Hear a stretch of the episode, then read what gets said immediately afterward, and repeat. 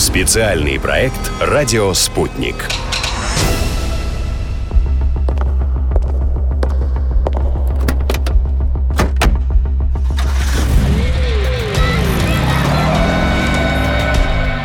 След от тату. А вы знаете, как звучит популярная российская музыка в Европе и Америке? Ну, э, примерно так.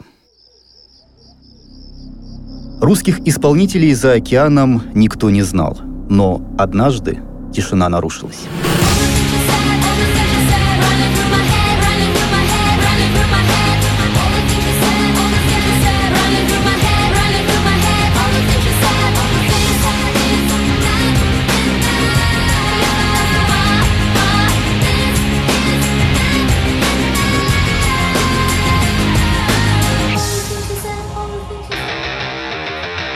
Группа «Тату». Они были лидерами хит-парадов большинства стран Европы и на Востоке. Попали в двадцатку билборда, а такая влиятельная газета, как «Нью-Йорк Таймс», писала, что девочки стали самыми успешными российскими музыкантами со времен Шостаковича. Вот только вместо интеллигентного мужчины в очках перед публикой предстали две юные девочки в соблазнительных клетчатых юбках – Вместо оперы «Леди Макбет» звучали песни о лесбийской любви и непонимании окружающих. А вместо классической культуры миллионы зрителей, открыв рот, следили за теми непристойностями, что делались на сцене. Представляете, насколько патриархальная Россия шокировала либеральную Европу и Америку? Случилось это 20 лет назад. Дата вроде круглая, ну, чем не повод сделать программу. Ну а если серьезно, нам стало интересно разобраться в том, что всегда остается за скобками, несмотря на сотни статей о коллективе и километры отснятой пленки. А именно, как две юные особы сумели, сами того не желая, предвидеть социальные и политические события, как им удалось сказать то, о чем другие говорить не решались, и почему их дерзкие выходки регулярно перерастали в нечто большее – я даже на расстоянии предвижу замешательство в ваших глазах. Мол, где связь между политикой и молодыми девочками? Какие социальные проблемы могли поднять лесбиянки, которые к тому же оказались фальшивыми лесбиянками? Признаюсь, Поначалу я думал точно так же. И был уверен, что тату и политика несовместимы, ну, примерно как чеснок и поцелуй. Однако не будем спешить с выводами. Как любые крупные артисты, они сказали больше, чем хотели, и повлияли на общество там, где даже не предполагали. Тату действительно сумели достичь высот, какие не снились ни одному российскому коллективу. И за прошедшие 20 лет их успех так никто и не смог повторить, и даже не смог к нему приблизиться. Примечательно в этой истории еще и то, что люди, стоявшие у истоков группы, никак не были связаны с шоу-бизнесом. Например, продюсер Иван Шаповалов работал детским психологом в провинции, а затем занимался рекламой. Но это совершенно точно единственный детский психолог в России, да, пожалуй, и в мире, с кем сотрудничал Тревор Хорн, продюсер Pet Shop Boys, Тины Тернер и Пола Маккартни. С ним подписал контракт один из ведущих мировых лейблов Universal, а известный fashion-дизайнер Марк Джейкобс сделал девочек лицом своей коллекции. Впрочем, все это еще впереди. Мы же начнем рассказ с 1999 года. Вот вы спрашивали, где политика, а где тату? Но позвольте, ведь даже своему появлению группа отчасти обязана, как это ни парадоксально, военной операции блока НАТО. Об этом и будет наша первая история. В конце марта 1999 года все американские телеканалы говорили о том, что войска НАТО начали бомбардировки Югославии. This is CNN. Мы должны действовать сейчас. Капитолий призывает уничтожить Милошевича. Мы разнесем их. Бом-бом-бом. Крылатые ракеты НАТО падают на Сербию. Все повторится завтра. Сегодня, через 20 с лишним лет, об этой операции, к сожалению, мало кто помнит. Тогда еще существовала страна под названием Югославия с президентом Слободаном Милошевичем. В ее состав входили шесть республик – Босния и Герцеговина, Словения, Сербия, Хорватия, Черногория и Македония. И был там небольшой автономный край под названием Косово, который потребовал независимости – Начались вооруженные конфликты, но правительственные войска без труда бы справились с повстанцами, если бы в ситуацию не вмешалась НАТО. Европа, да и Америка категорически осудили жестокость, с которой Милошевич расправлялся с мятежниками. Договориться не удалось, и вскоре началась военная кампания с целью остановить репрессии, проводимые правительством, и установить политический статус Косово в рамках международного права. Операция «Союзная сила» продолжалась 78 дней.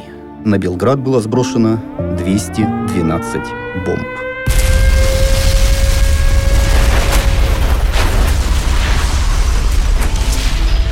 В России в это время многие переживали за судьбу Сербии и Югославии. Кадры разрушенных домов или плачущих мирных жителей не смогли оставить равнодушным и композитора Александра Войтинского, который написал первую песню в истории группы «Тату». Очень много до меня доходило всяких там историй, что сербы передавали такие плакаты, были «Русские, не бойтесь, мы с вами». То есть они очень героически, очень жертвенно себя вели, рисовали мишени себя на груди. И я был поражен этим, задет живое. И в ответ к этому я подумал, можно было бы написать песню прощения. То есть «Прости», мне сразу пришел в голову эта строчка «Ты прости, сестра моя, Югославия». Распевный такой э, припев. И э, я стал искать, кто бы это мог спеть. И тут я вспоминаю, что у нас же была девочка. Вот это вот, как ее там звали, какая-то Лена, Света, Катина. Она пришла, спела с первого дубля. Мы просто с вами расплакались потому что она, она фантастически поет, конечно. Речь идет о той самой Лене Катиной, рыженькой из «Тату». Э, любопытно, что изначально Александр Войтинский и Иван Шаповалов искали для этой песни мальчиков. То есть, по идее, проект мог стать мужским. Но все мальчики кастинг провалили, за что им, кстати, большое спасибо.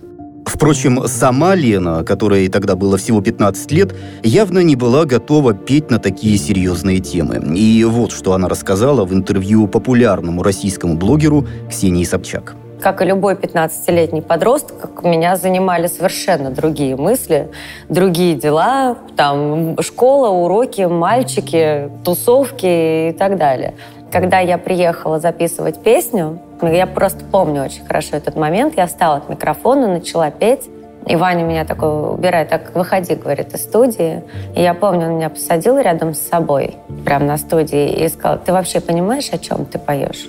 Ты знаешь, что происходит сейчас? Ты понимаешь, что они вышли на мост, и на них сверху кидают бомбы? То есть вот прям вот наседал, наседал, наседал. И девочка Лена пугалась, пугалась, пугалась. А потом пошла, встала к микрофону спела. У меня было очень много случаев, когда очень взрослые мужчины, особенно те, кому не понаслышке известно, да, вот такая военная ситуация, они просто плакали под нее.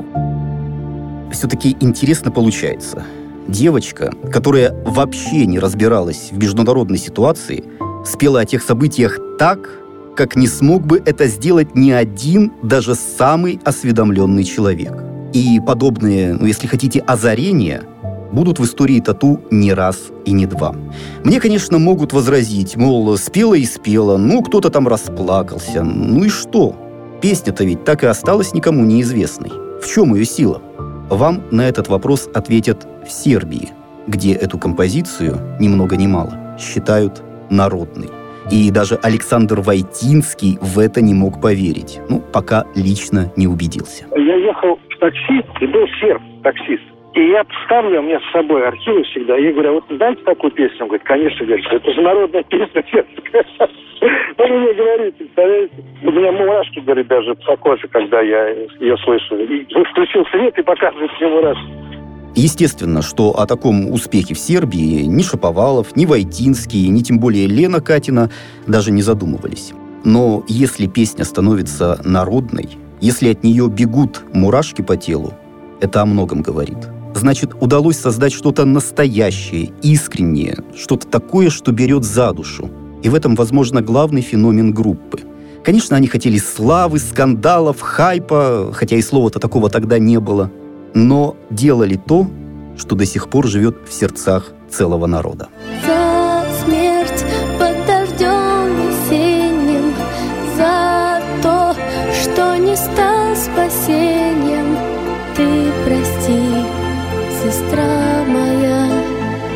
Югославия. Впрочем, в России, как и на Западе, песня «Югославия» не смогла найти своего слушателя. Но именно тогда появился инвестор, и работа закипела в полную силу. После первой неудачи стало понятно, что нужно что-то менять. И Лене Катиной нашли пару – Юлю Волкову. Я уже говорил о том, что люди, которые привели девчонок на мировой музыкальный Олимп, не имели никакого отношения к шоу-бизнесу. Иван Шаповалов – детский психолог и рекламщик. Александр Войтинский тоже занимался рекламой. Впрочем, тут э, любопытная история. Тогда, пожалуй, лучшая реклама в России была у банка «Империал». Он давно закрылся, но эти ролики помнят до сих пор. Их суть – минутные сюжеты на историческую тему с юмором. Работал над ними как раз господин Войтинский в одной команде с Тимуром Бекмамбетовым. А это, между прочим, один из немногих российских кинорежиссеров, который сумел пробиться в Голливуд. Он дебютировал с фильмом «Ночной дозор», а позднее снял боевик «Особо опасен» с Анджелиной Джоли в главной роли, который собрал в США только за первый уикенд более 50 миллионов долларов, что стало феноменальным успехом. По слухам, при подписании договора Джоли поставила условие. «Буду участвовать только в том случае, если Бекмамбетову, как режиссеру, позволят делать все, что он захочет». Так вот, тогда в конце 90-х денег на большое кино не было, а потому приходилось снимать рекламу, ну, например, с одним из самых прославленных русских полководцев Александром Суворовым в главной роли. А что это у нас граф Суворов ничего не ест, а? Так ведь пост, матушка, до первой звезды нельзя. Ждем. Звезду Суворова Александра Васильевича.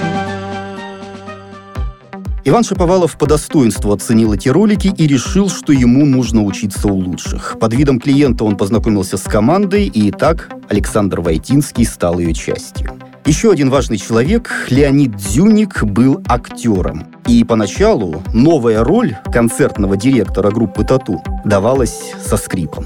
Проходит некогда там месяц-два, и я вижу, что у нас нет с девочками контакта.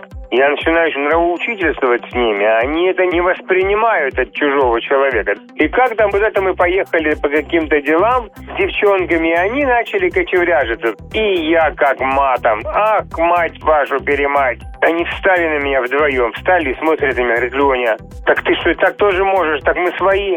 Я говорю, конечно, и мать, перемать, свои, говорю. А и тогда все у нас как по маслицу пошло. Никаких противоречий практически не возникало. А если что-то возникало, то я, конечно, прошу прощения, зонтиком по заднице получали. Наконец, последним ключевым звеном в команде стала журналист Елена Кипер. И это теперь она уважаемый продюсер, сценарист и режиссер. А тогда, после восьми лет на телевидении, она только решила покорить шоу-бизнес. О своей работе она вспоминала. Я приезжала в редакцию на роликах, и меня неохотно встречали очень зрелые работники телекомпании. А когда я закрывала рот после прочтения редакторского текста, они на меня смотрели с восхищением. С тех пор я считаю, что самая лучшая тактика – контрастная драматургия с неожиданными поворотами.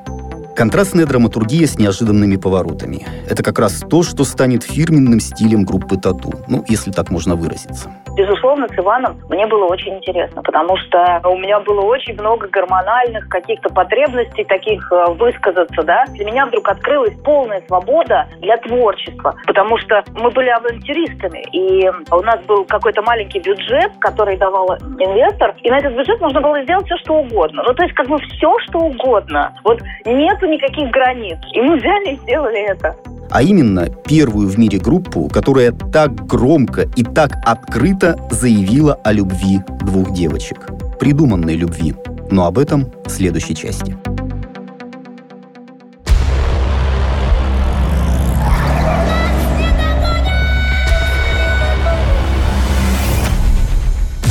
Специальный проект «Радио Спутник».